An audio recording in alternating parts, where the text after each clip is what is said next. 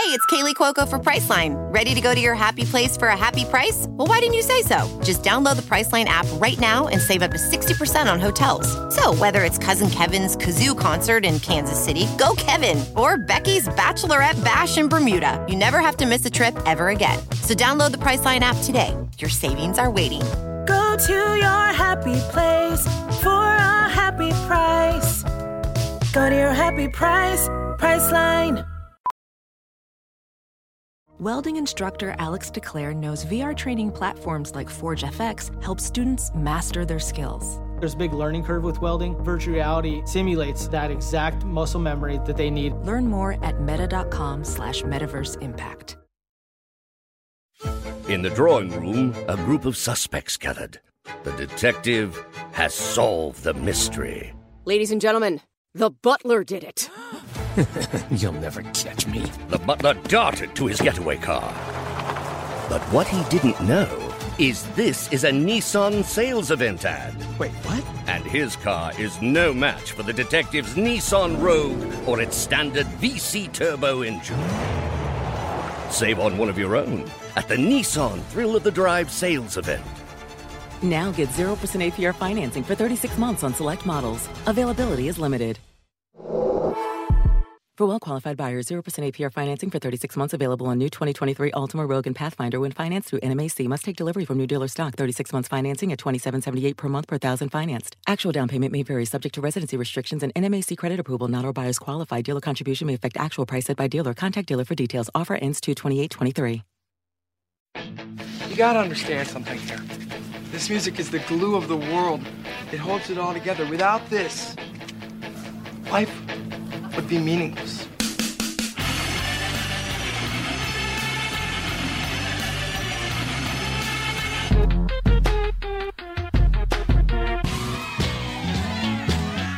What are you getting so crazy about? It's just music.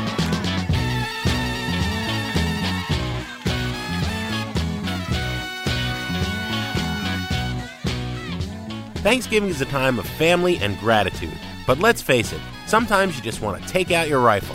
I'm Jim DeRogatis of Vocalo.org. And I'm Greg Kot of the Chicago Tribune. Today we let out our musical frustrations during our Thanksgiving turkey shoot. We're going to name the year's biggest musical disappointments.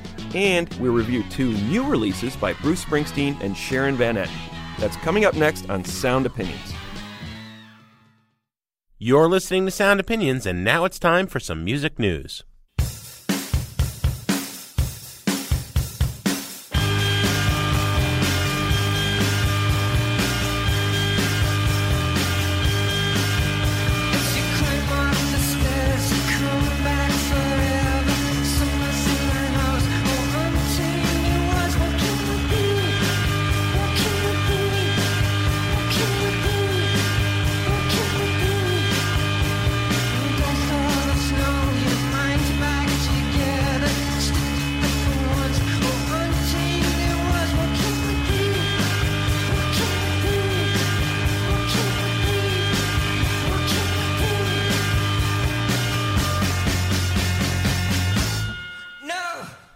That is the fine indie rock group Clinic, one of the stars of the Domino Records label.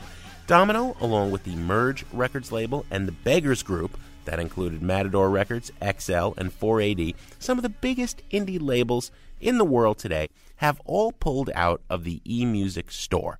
eMusic is an interesting story. Rolling Stone has called it iTunes' cooler, cheaper cousin. A lot of people like to go to eMusic, would pay X amount subscription every month and be able to download all of the cool indie music they wanted. eMusic, I think, wants to move into the iTunes turf. They have just added 250,000 major label songs from the Universal Music Group, Sony Music Entertainment, and the Warner Music Group. It seems as if this was not sitting well with the indie labels. Matador, part of the Beggars Group that pulled out, said as eMusic has brought more major labels into the fold, they've changed the terms on which they deal with labels. We found that impossible to accept in our own interests, those of our artists, and those of our fans. eMusic is saying, hey, things change businesses get bigger. In the statement that they released, they said, in the process of expanding our catalog and making the changes necessary to serve our members and ensure the long term sustainability of our business, a few labels have chosen to exclude themselves. They're still hoping to get those indie labels back. The question, I think, is what the indie labels can do on their own. Will they form some sort of a consortium to sell their music online easily and effectively as iTunes or eMusic did? Uh, will they go with a different company? What's the next step? Hey, pretty baby, are you ready for me? Yeah, good rockin' daddy down from Tennessee. I'm just out bound for San Antonio with radio blasting the bird dog on. There's a speed in Selma town, no local gonna shut me down. Me and my boys got and we'll come a thousand miles from a guitar town.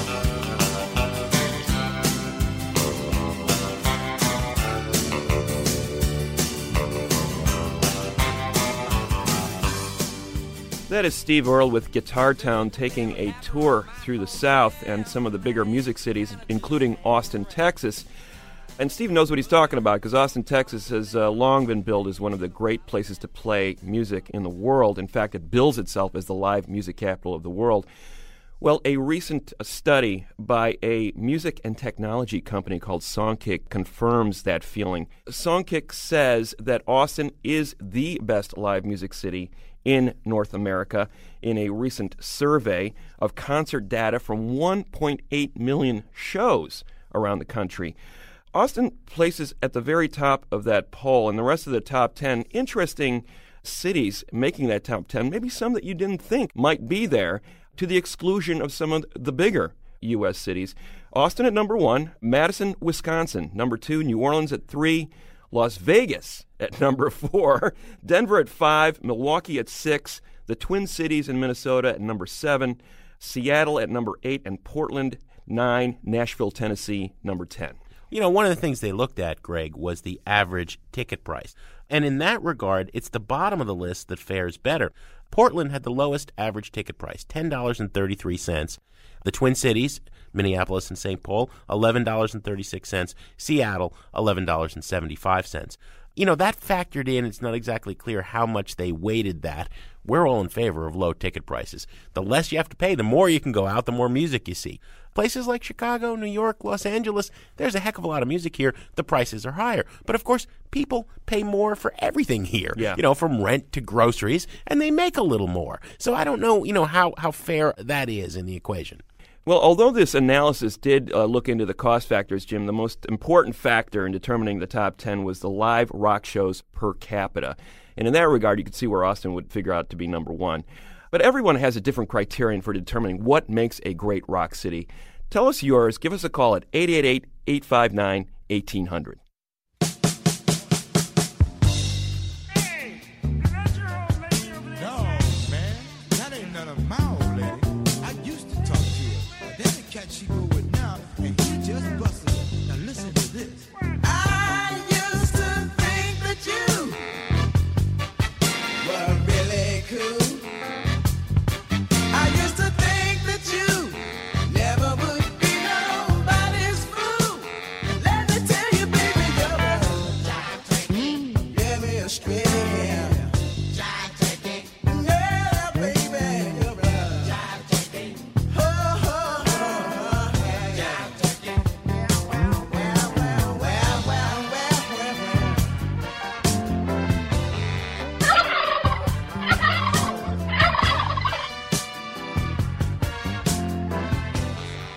Listening to Sound Opinions, and it is Thanksgiving season, which means it's time for our annual turkey shoot, Jim.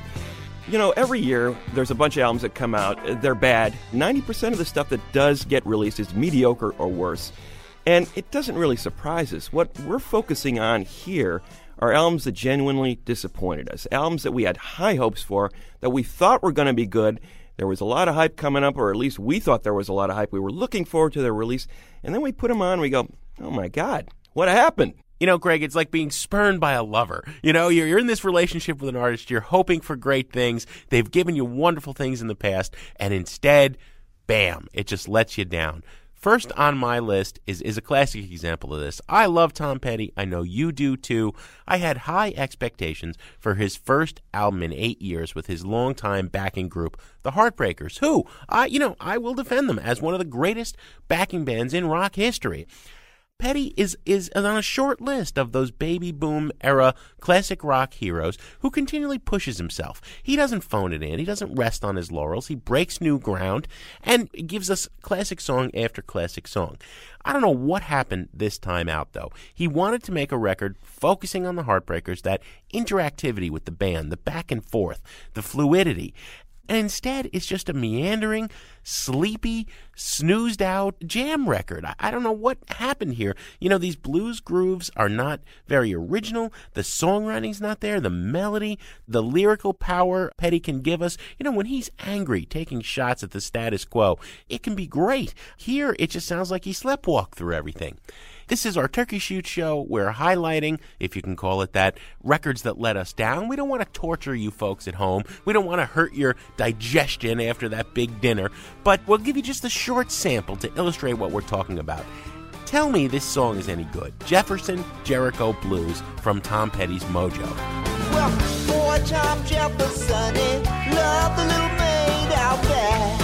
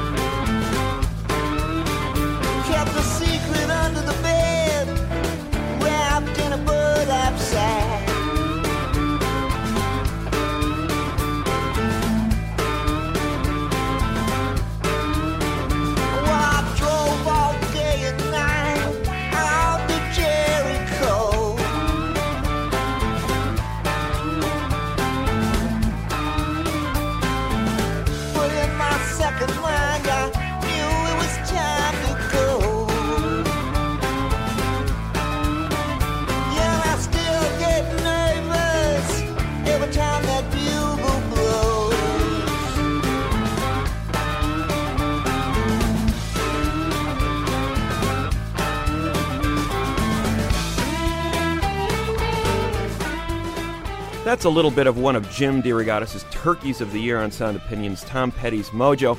Album that I actually kind of liked. I didn't think it was his greatest effort, but I certainly didn't think it was a turkey. But you know what? That's the beauty of a show like this. We we have different standards and we do diverge when it comes to picking some of our worst albums of the year. Jim, here's one I think we both can agree on the new Kings of Leon record. And the reason it makes my list is that I had much higher expectations for this band than you did. I, I particularly loved their first couple of records. I go back to the early 2000s and a, and a song like Molly's Chambers. And I think, you know, this band had a lot of potential to be one of the great new rock bands of the new century.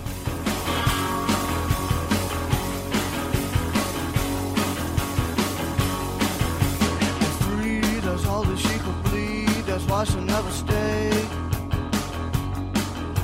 A wife and naked in the night and looking for some play.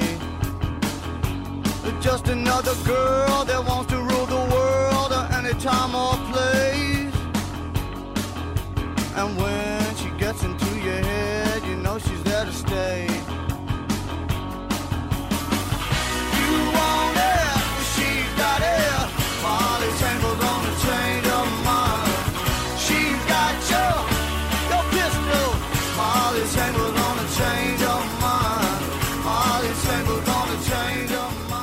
That combination of that New York City propulsion that the Strokes were were breaking through with around that time, combined with that Southern holy roller boogie that they were bringing into it. You know, they toured the South famously with their preacher father, and they brought some of that gospel revival feel to those early songs.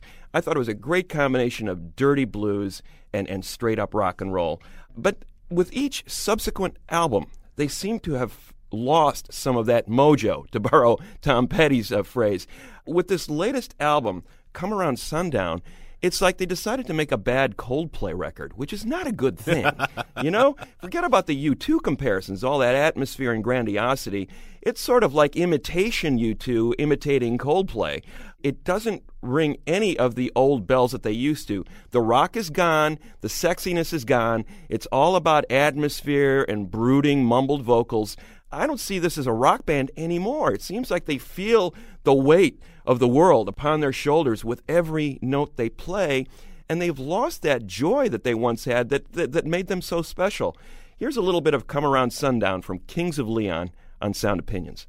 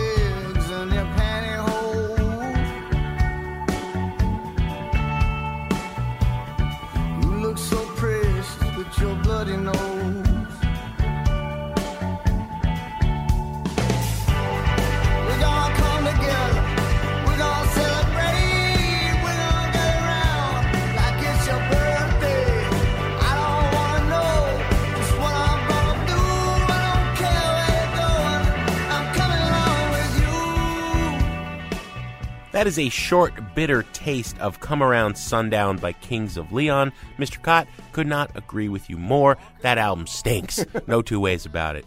This one, I know we're going to have a parting of the ways on, though. People ask often, you know, do you guys influence each other? Are you pals? Do you compare notes? And we don't, not until we get in front of these microphones. You were hyping the heck out of a band called Sleigh Bells. It's a duo, producer Derek Miller and vocalist Alexis Krauss. One of the big indie underground buzz groups of the year with their debut album Treats. People were loving this, brought to you by MIA's boutique label. Boy, this is just supposed to be great. It's melodic and it's noise. Well, I agree with the noise part. And I gotta say, I love noise. I love big walls of feedback and fuzz and distortion. People were making this sound like the Jesus and Mary chain. Wonderful pop songs buried under all that noise. What I got was noise with nothing but more noise buried under it. I don't hear the pop songs people love. What's more, I don't even like the noise. I mean, there's good noise and there's bad noise. this is like the digital clipping, annoying noise, not that fuzzy, grungy, nasty, real guitar noise. I don't get the appeal of this record. I really don't. I'm sorry. Sleigh Bells from their album Treats. Here they are.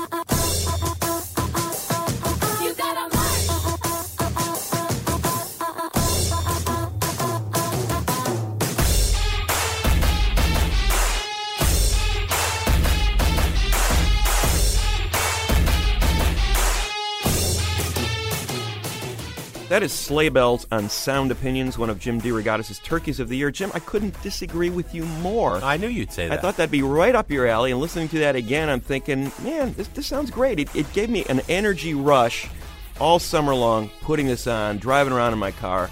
What's wrong with this record? I don't know. People just heard it. I'm sure they can make up their own mind.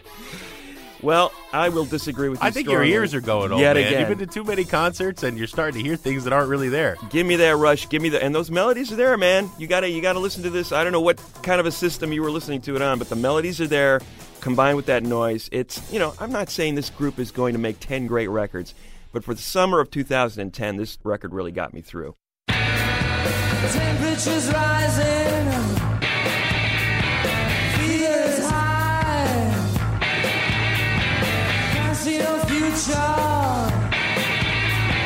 can't see no sky. My feet are so heavy, so is my head. I wish I was a junkie. I wish I was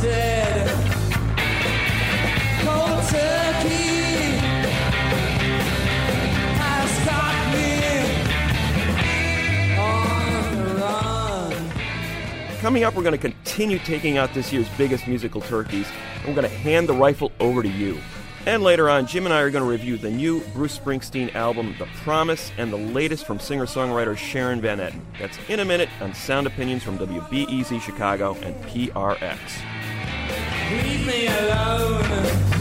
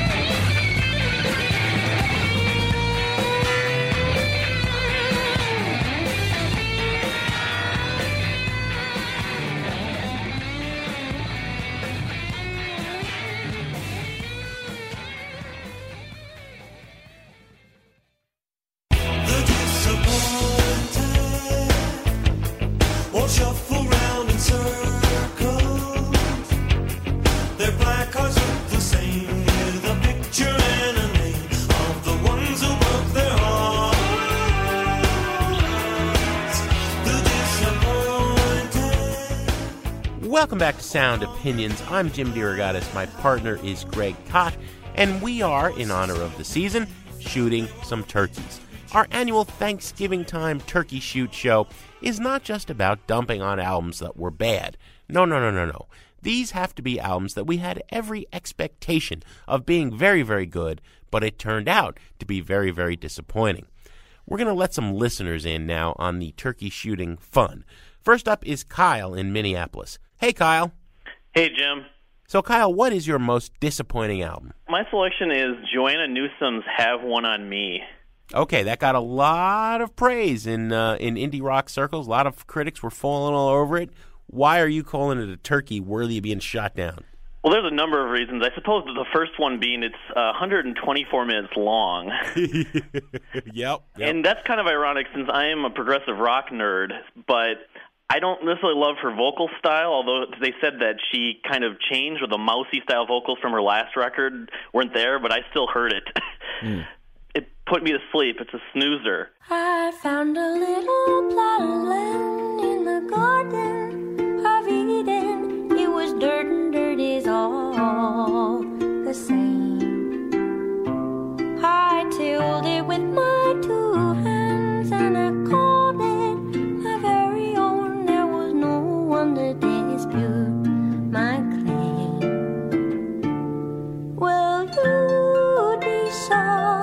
the state of things. The whole place had just cleared right out.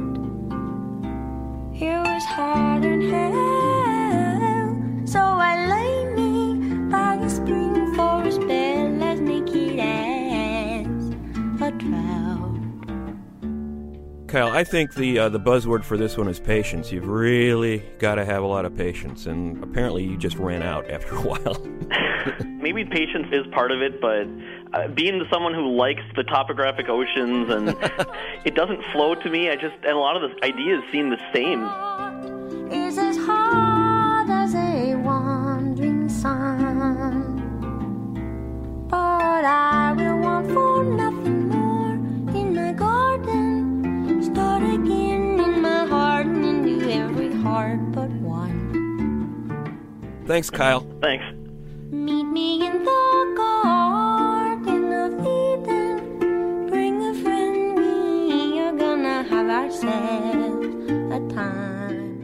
Jim, let's talk to another caller who's going to give us their favorite turkey of the year. That's Lynn from Alpharetta, Georgia. Lynn, welcome to Sound Opinions. Hi. Tell us what your turkey of the year is. Um, it is Katy Perry Teenage Dream. Ooh, okay. Now, I don't think you're going to get a lot of disagreement from Jim and I, but what was it? We're sort of setting this up with the idea that you had higher expectations for this record and it somehow disappointed you. Was that the case? Um, yes, I mean, I didn't expect it to be a masterpiece, but I thought it was going to be kind of catchy pop, a bit manufactured. But, um, you know, there was that hit California Girls. My daughter really liked it. And what did you get? Well, there was two songs from the radio that were kind of catchy, but the rest of the album was not catchy at all. So it didn't have the hooks. Did the kind of hypersexual content of some of it bother you at all? Oh, yes. That's what made it really bad, which really put it from eh to wow, this is the worst. The lyrics were just awful.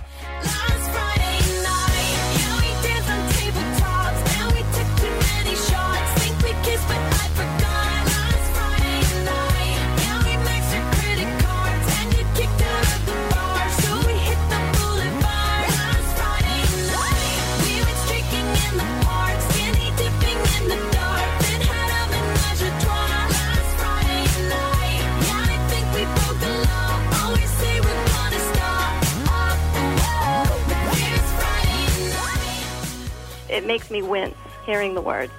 And my daughter listening to it, ah, um, Yeah. How old is she? well, she's only in grade school, so luckily it goes over her head. Oh, so she, but is she a fan? Is she liking this music? Yeah, I mean, she plays it in her room on her, a CD player, and she really likes it. Although she does say she doesn't like the songs that have, you know, swear words in it. Well, you know, I, I've had this argument with my two daughters. I've got teenagers, and they they're both saying, "Well, you were really wrong about the Katy Perry, Dad. Look, this is a huge record. Everybody loves it. It seems to be one of those records that, despite what the critics have said about it, people are loving and buying. They seem to disagree with us, Lynn. I don't understand it. That would be a first. I don't understand that at all. Uh, yeah, she's she knows that I'm talking to you guys, and she's mad about it. Well, I would say to her, no, you know, stick by your guns. I mean, we don't ever want to change somebody's mind. We just want to get the conversation rolling. yeah, yeah, Cool. Well, thanks, Lynn. We appreciate you coming on the show. no problem.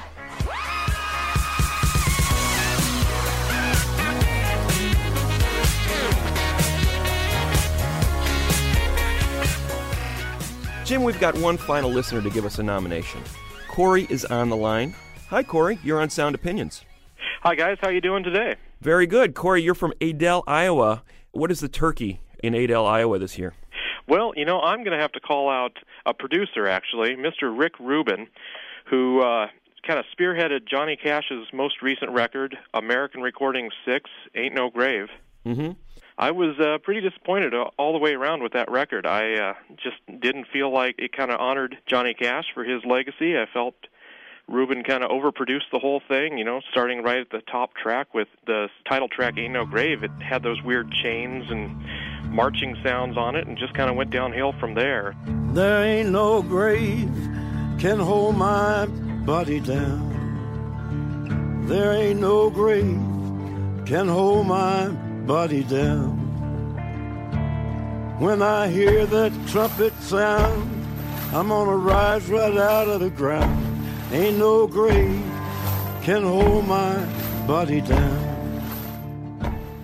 Corey, I'm going to thank you for vindicating me because Mr. Kot, when the two of us reviewed that record, was beating me upside the head. You know, what are you, a heathen? Are you really dumping on Johnny Cash? You're a grave robber. You're desecrating the. You know, uh, thank you. I, I thought Johnny deserved better. As usual, Mr. DeRogatis is uh, exaggerating only slightly. But, Corey, I'm curious, are you a fan of the earlier Rubin recordings with Cash? I am. I really felt uh, one through four were amazing. You know, when you look at songs like uh, "Hurt," the Nine Inch Nails cover on uh, American Recordings Four, it's simple, it's stripped down, it's passionate.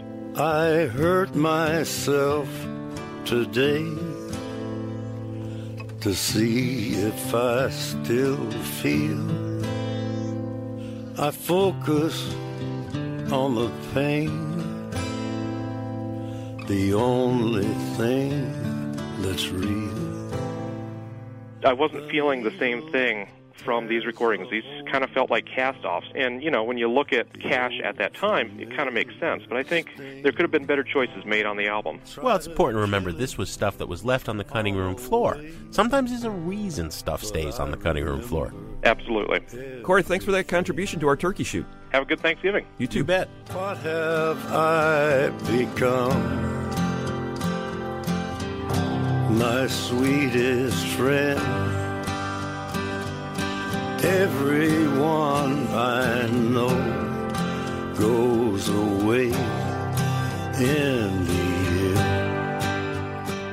You're listening to Sound Opinions, and Jim DeRogatis and I have a couple of more Turkey Shoot nominations of our own. This next one, Jim, really pains me because she is one of my favorite artists of recent years. She's had a long and storied career as sort of an underground soul singer from the last four or five decades and came to prominence in the last few years with a string of very fine albums, all of which I've enjoyed, which uh, makes this latest release all the more painful to listen to for me. It's by Bettye LaVette, Interpretations, the British Rock Songbook. This album sort of got going when she covered a classic Who song, Love, Reign o'er Me, on the nationally televised Kennedy Center Honors Program earlier this year. That performance is included on the CD, and while that performance got a lot of people talking, she used a similar approach to virtually every other classic rock song that she performed on this record. You know, Pink Floyd's Wish You Were Here, Elton John's Don't Let the Sun Go Down on Me, the Moody Blues Nights in White Satin. It's all done in this kind of slow burn, wrenching style where she sort of turns the syllables into silly putty and stretches them out and kind of obscures the original melody. All in favor of, you know, some heavy duty interpretation. I'm all in favor of improvisation and doing a little bit of a jazz thing over the top, but I think she, takes it way too far to the point where you can't even recognize these original songs. Oh, baby, do you understand me now? Sometimes I get a little mad. But don't you know, things go wrong, I might act bad. I'm just somebody whose intentions are good. Oh, I don't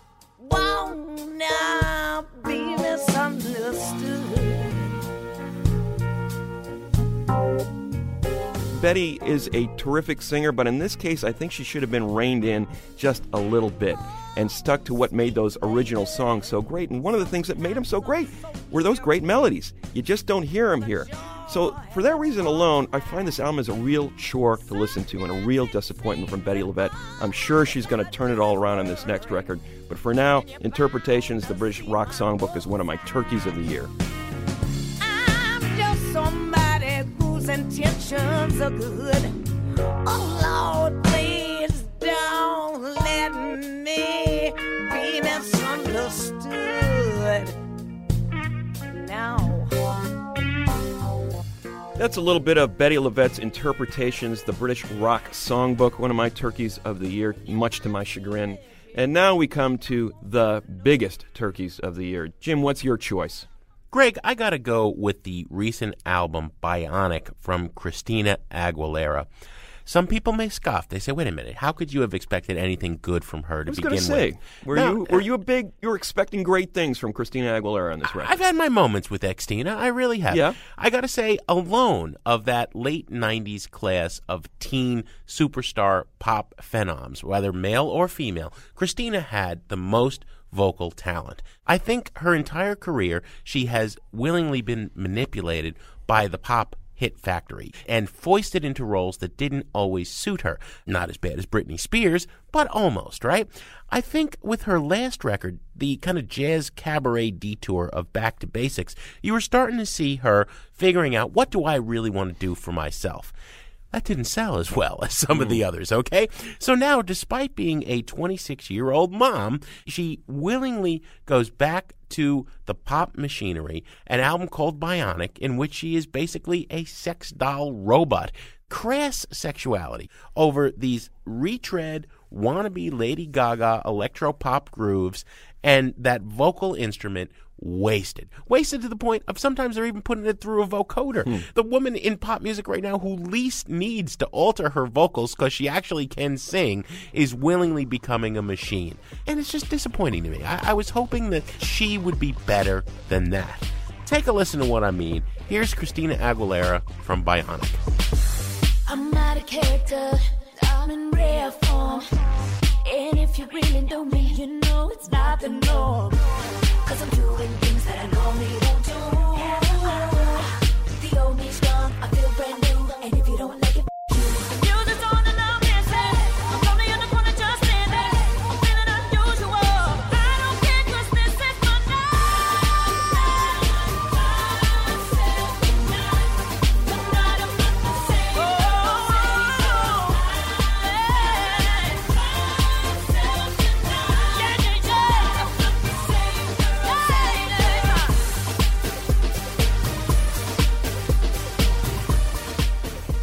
Oh boy, Christina Aguilera from Bionic, a real turkey of an album. The only question, Mr. Kot, I think, is is it as big a turkey as the burlesque movie?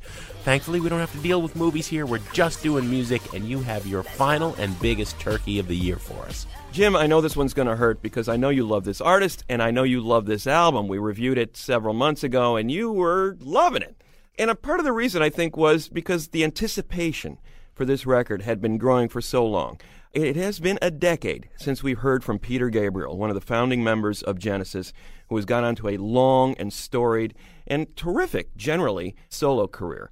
Then he comes out earlier this year with Scratch My Back, a record that he's been working on for quite a while. Much like the Bettye LaVette mold, it is an album of covers by some of his favorite artists, including David Bowie, Neil Young, Radiohead, etc. And wow, that sounded fantastic. What is Gabriel going to do with these songs? Well, what he does is basically strip away all the rhythmic drive, all the dynamic surprise, all the harmonic and textural variety, all the melody, and puts that wan, melancholy voice behind these sumptuous orchestral backdrops and makes one of the dullest albums of his career. I, I wish I could swim like dolphins, like dolphins can swim. Though nothing will keep us together. We can beat them forever and ever. How we can be heroes just for one day.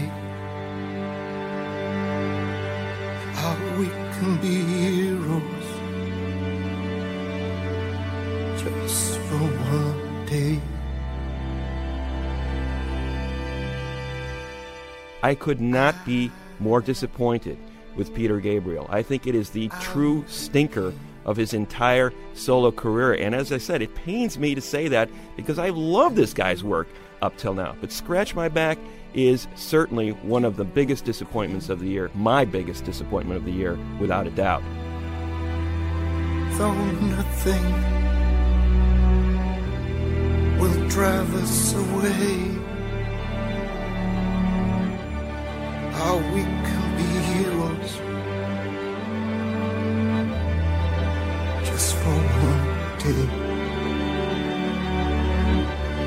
How we can be us just for one day. That is Peter Gabriel covering David Bowie's Heroes.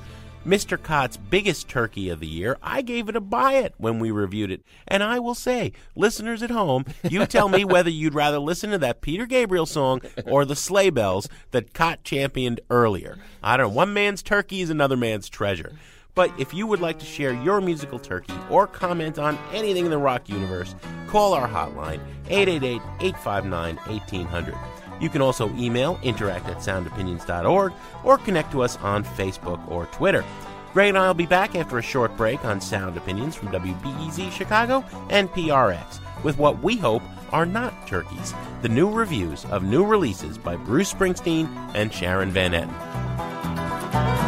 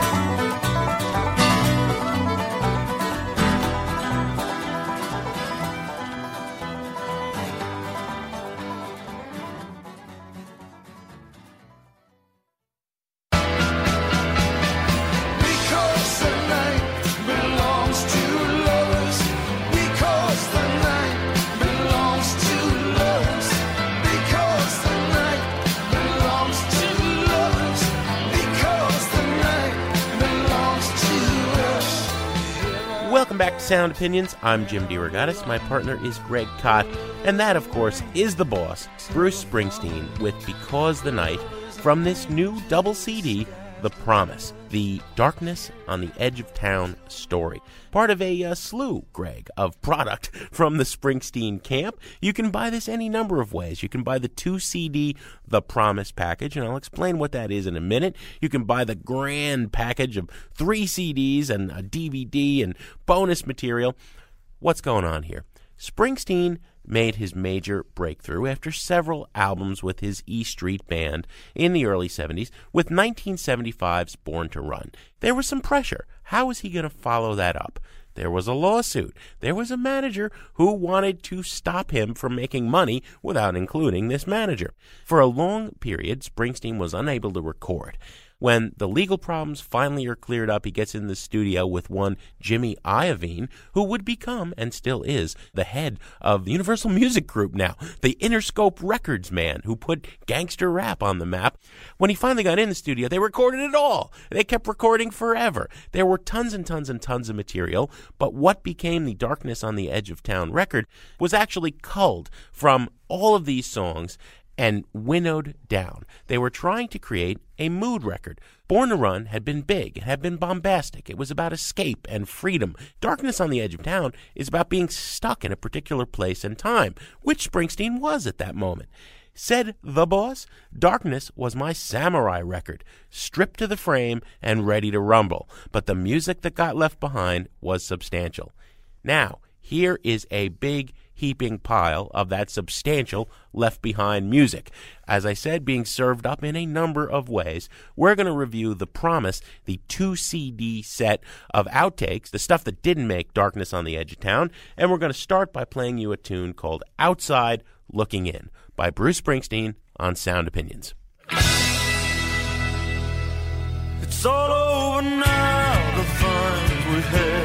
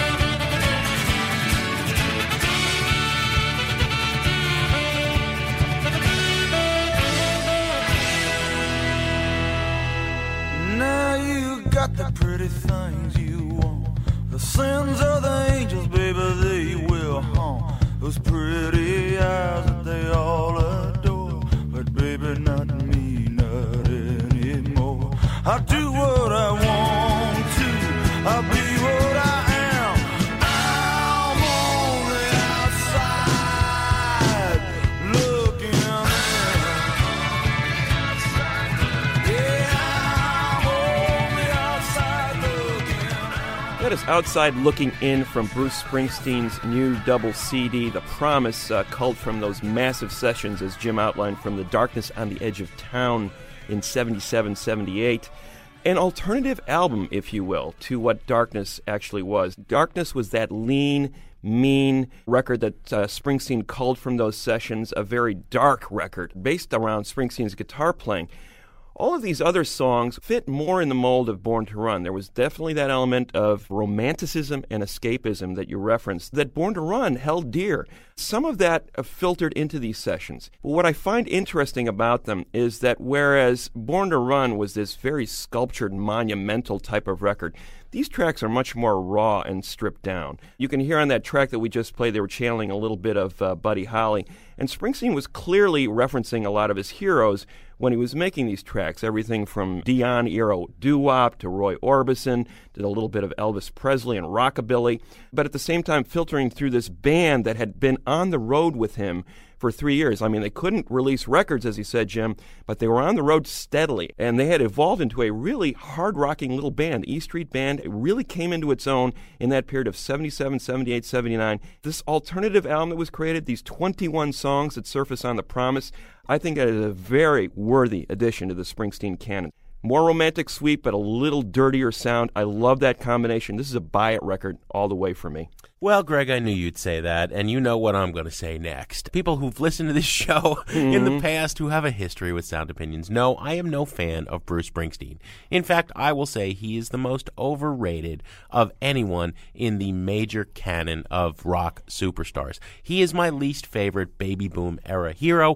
Why? Because he's an unrepentant cheese dog. He's schmaltzy. The romanticism, the rose colored view of the world, even when he's talking about things that are kind of ugly and dark. But these songs aren't rose colored. That's the I'm not done. I'm not done with my rant. that having been said, Darkness on the Edge of Town is one of my favorite Springsteen albums. I like Nebraska too. I like the the stripped down boss. I like him in dark introspective mode. And Candy's Room, which is on the original Darkness on the Edge of Town, is the best song he's ever done. Now, going back and releasing all this other material, you realize how much of an exception Darkness on the Edge of Town was. It was like the one time he's tamping down his over the top gospel preacher, love the world, you know, music will save you, save your soul kind of nonsense. Put this in context with the other bands at the time the Ramones, the Clash, the Sex Pistols. You know, this guy is just so cheesy. He's just a Oh, ham come on. bone, This, you this would be the Ramones would have loved this record that he no, made. no, no, Absolutely. no, no, no, absolutely not. And uh, compare Rocket to Russia with this record, please. Come on. You yes, know, do that, and I would say it holds up pretty well. I don't. I don't agree. and I all. love them both. I don't agree. I don't need more of this, especially when what it really is is more of Born to Run. It's not of a piece with the best, darkest moments on Darkness on the Edge of Town. There's too much Clarence Clemons. One of the nice things about Darkness on the Edge of Town is they way dialed back the Clarence Clemons, who is the worst saxophonist in the history of rock. Oh, okay, man. and and and now he's back, and You're it's so uh, wrong. Nobody needs this. Nobody. If you are infected by the cult of Springsteen, you will buy. You will have already bought six copies. Okay, and if you're not like me, you will say trash it, and that- that is what I must say to the boss. Trash this record.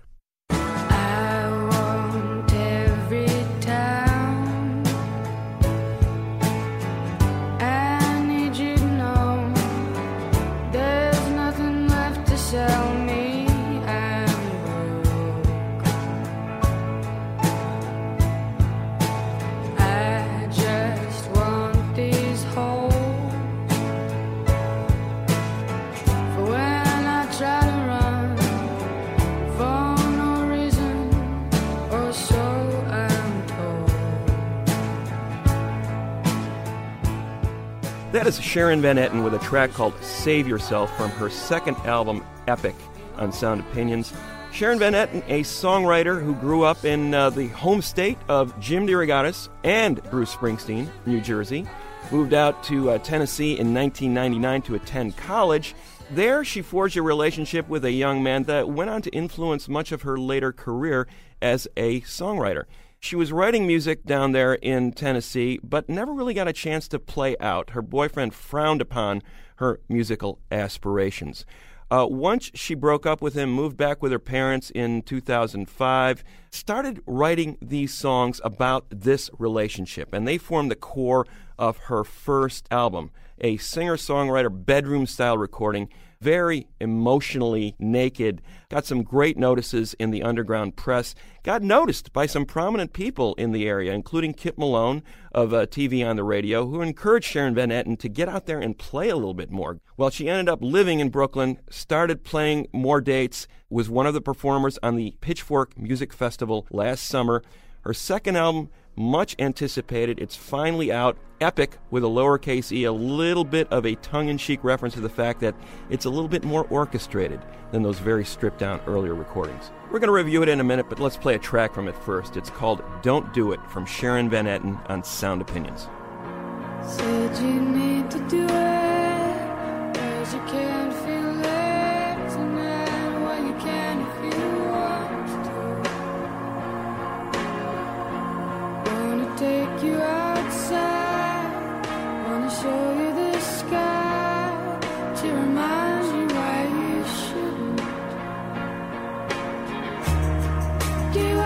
best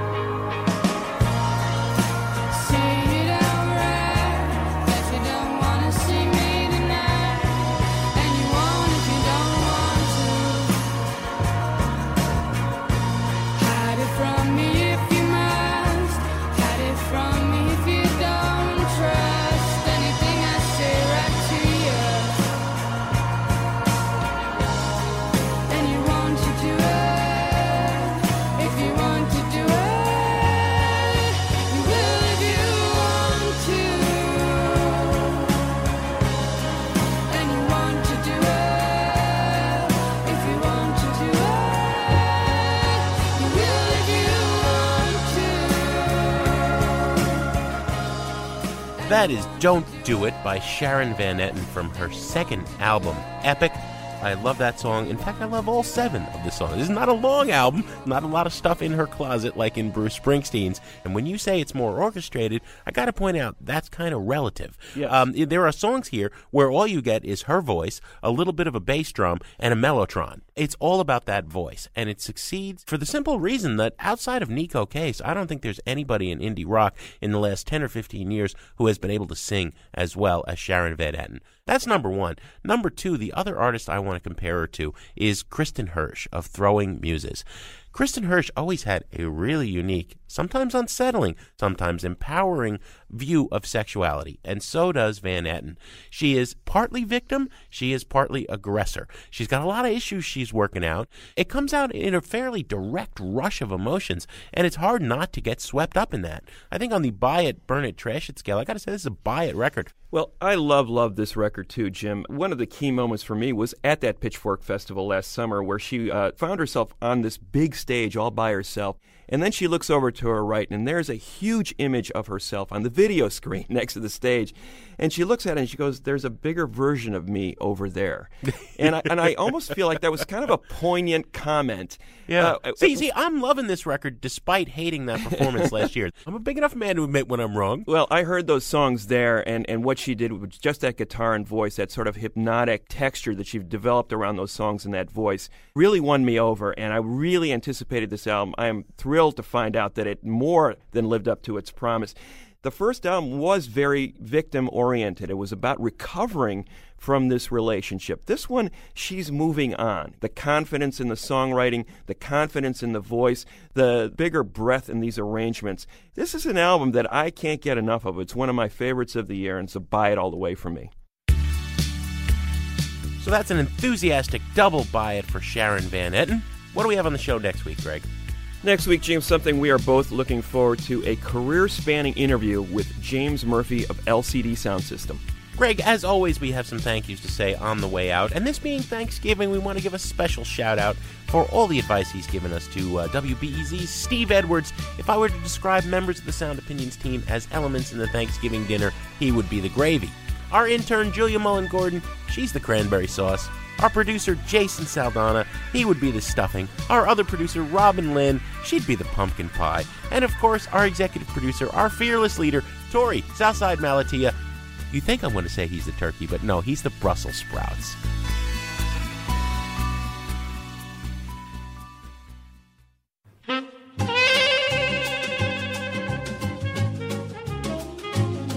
Bus, bus, line is busy every time that I phone.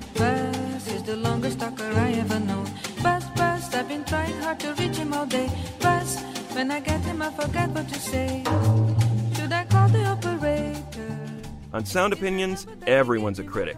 So now it's time to hear what you have to say.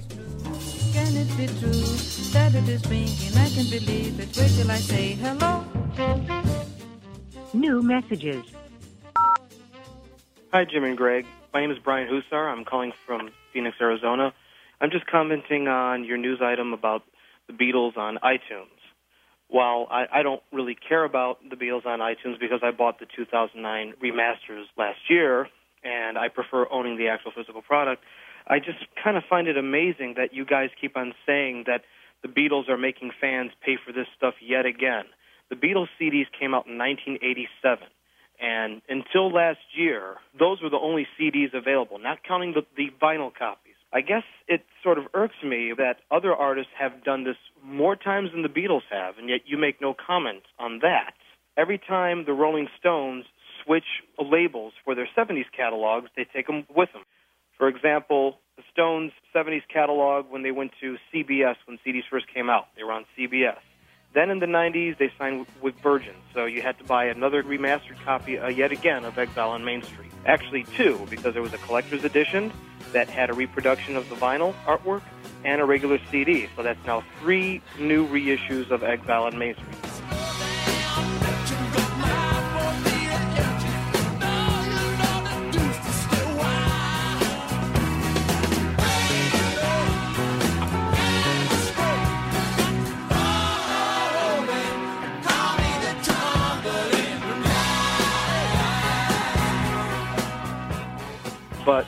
There's been no comments about that or the umpteen reissues of Pet Sounds that have been out there. Anyways, I still love your show. I still like you guys. That's just my opinion on why there seems to be a double standard with the Beatles. Thank you very much.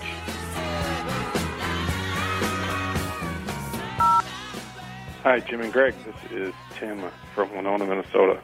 Just got done listening to the Rock Doctors episode. Enjoyed the two things you had to offer there. Then you got to the Brian Eno record review, and I heard you talk about ambient music. And I thought to myself, wow, ambient music, something that you listen to in the background and not realize is there. Kind of made me think, how do you even review a record like that? Don't you just start listening to it and then kind of forget it's there and then have to start over again? That got me onto thinking, well, how is that even rock and roll? It's elevator music for the most part.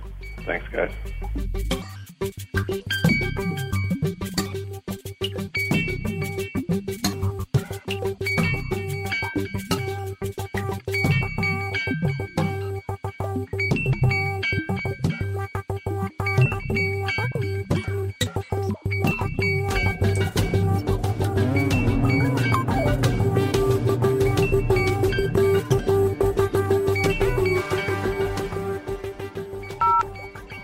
Hey, Jim and Greg. This is Kenny from Palm Desert, California.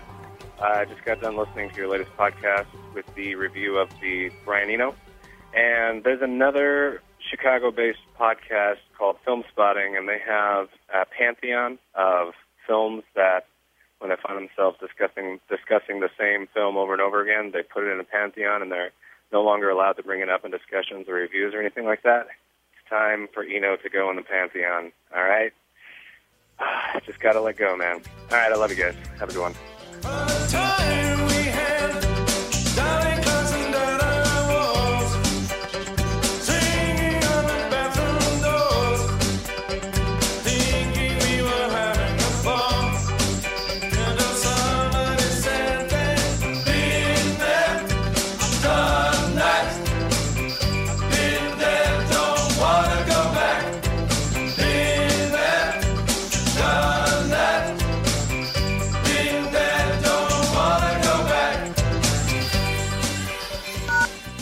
Messages. To give us your opinions on Sound Opinions, call our hotline, 888 859 1800.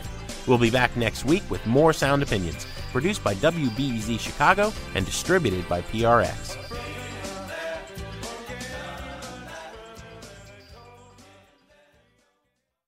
Introducing the Dunkin' Run. A dollar donut with any medium coffee. A whole new era of. I'm going on a Dunkin' run. You want anything? Yeah, maybe a jelly donut and an iced coffee? You got it. Ooh, wait, actually, glazed donut and a hot coffee. Mmm. Okay, back on track. Make it a Dunkin' Run. Get a $1 donut with any medium coffee. America runs on Dunkin'. Exclude specialty donuts and fancies. Offer valid on medium or larger coffees. Price and participation may vary. Limited time offer. Terms apply.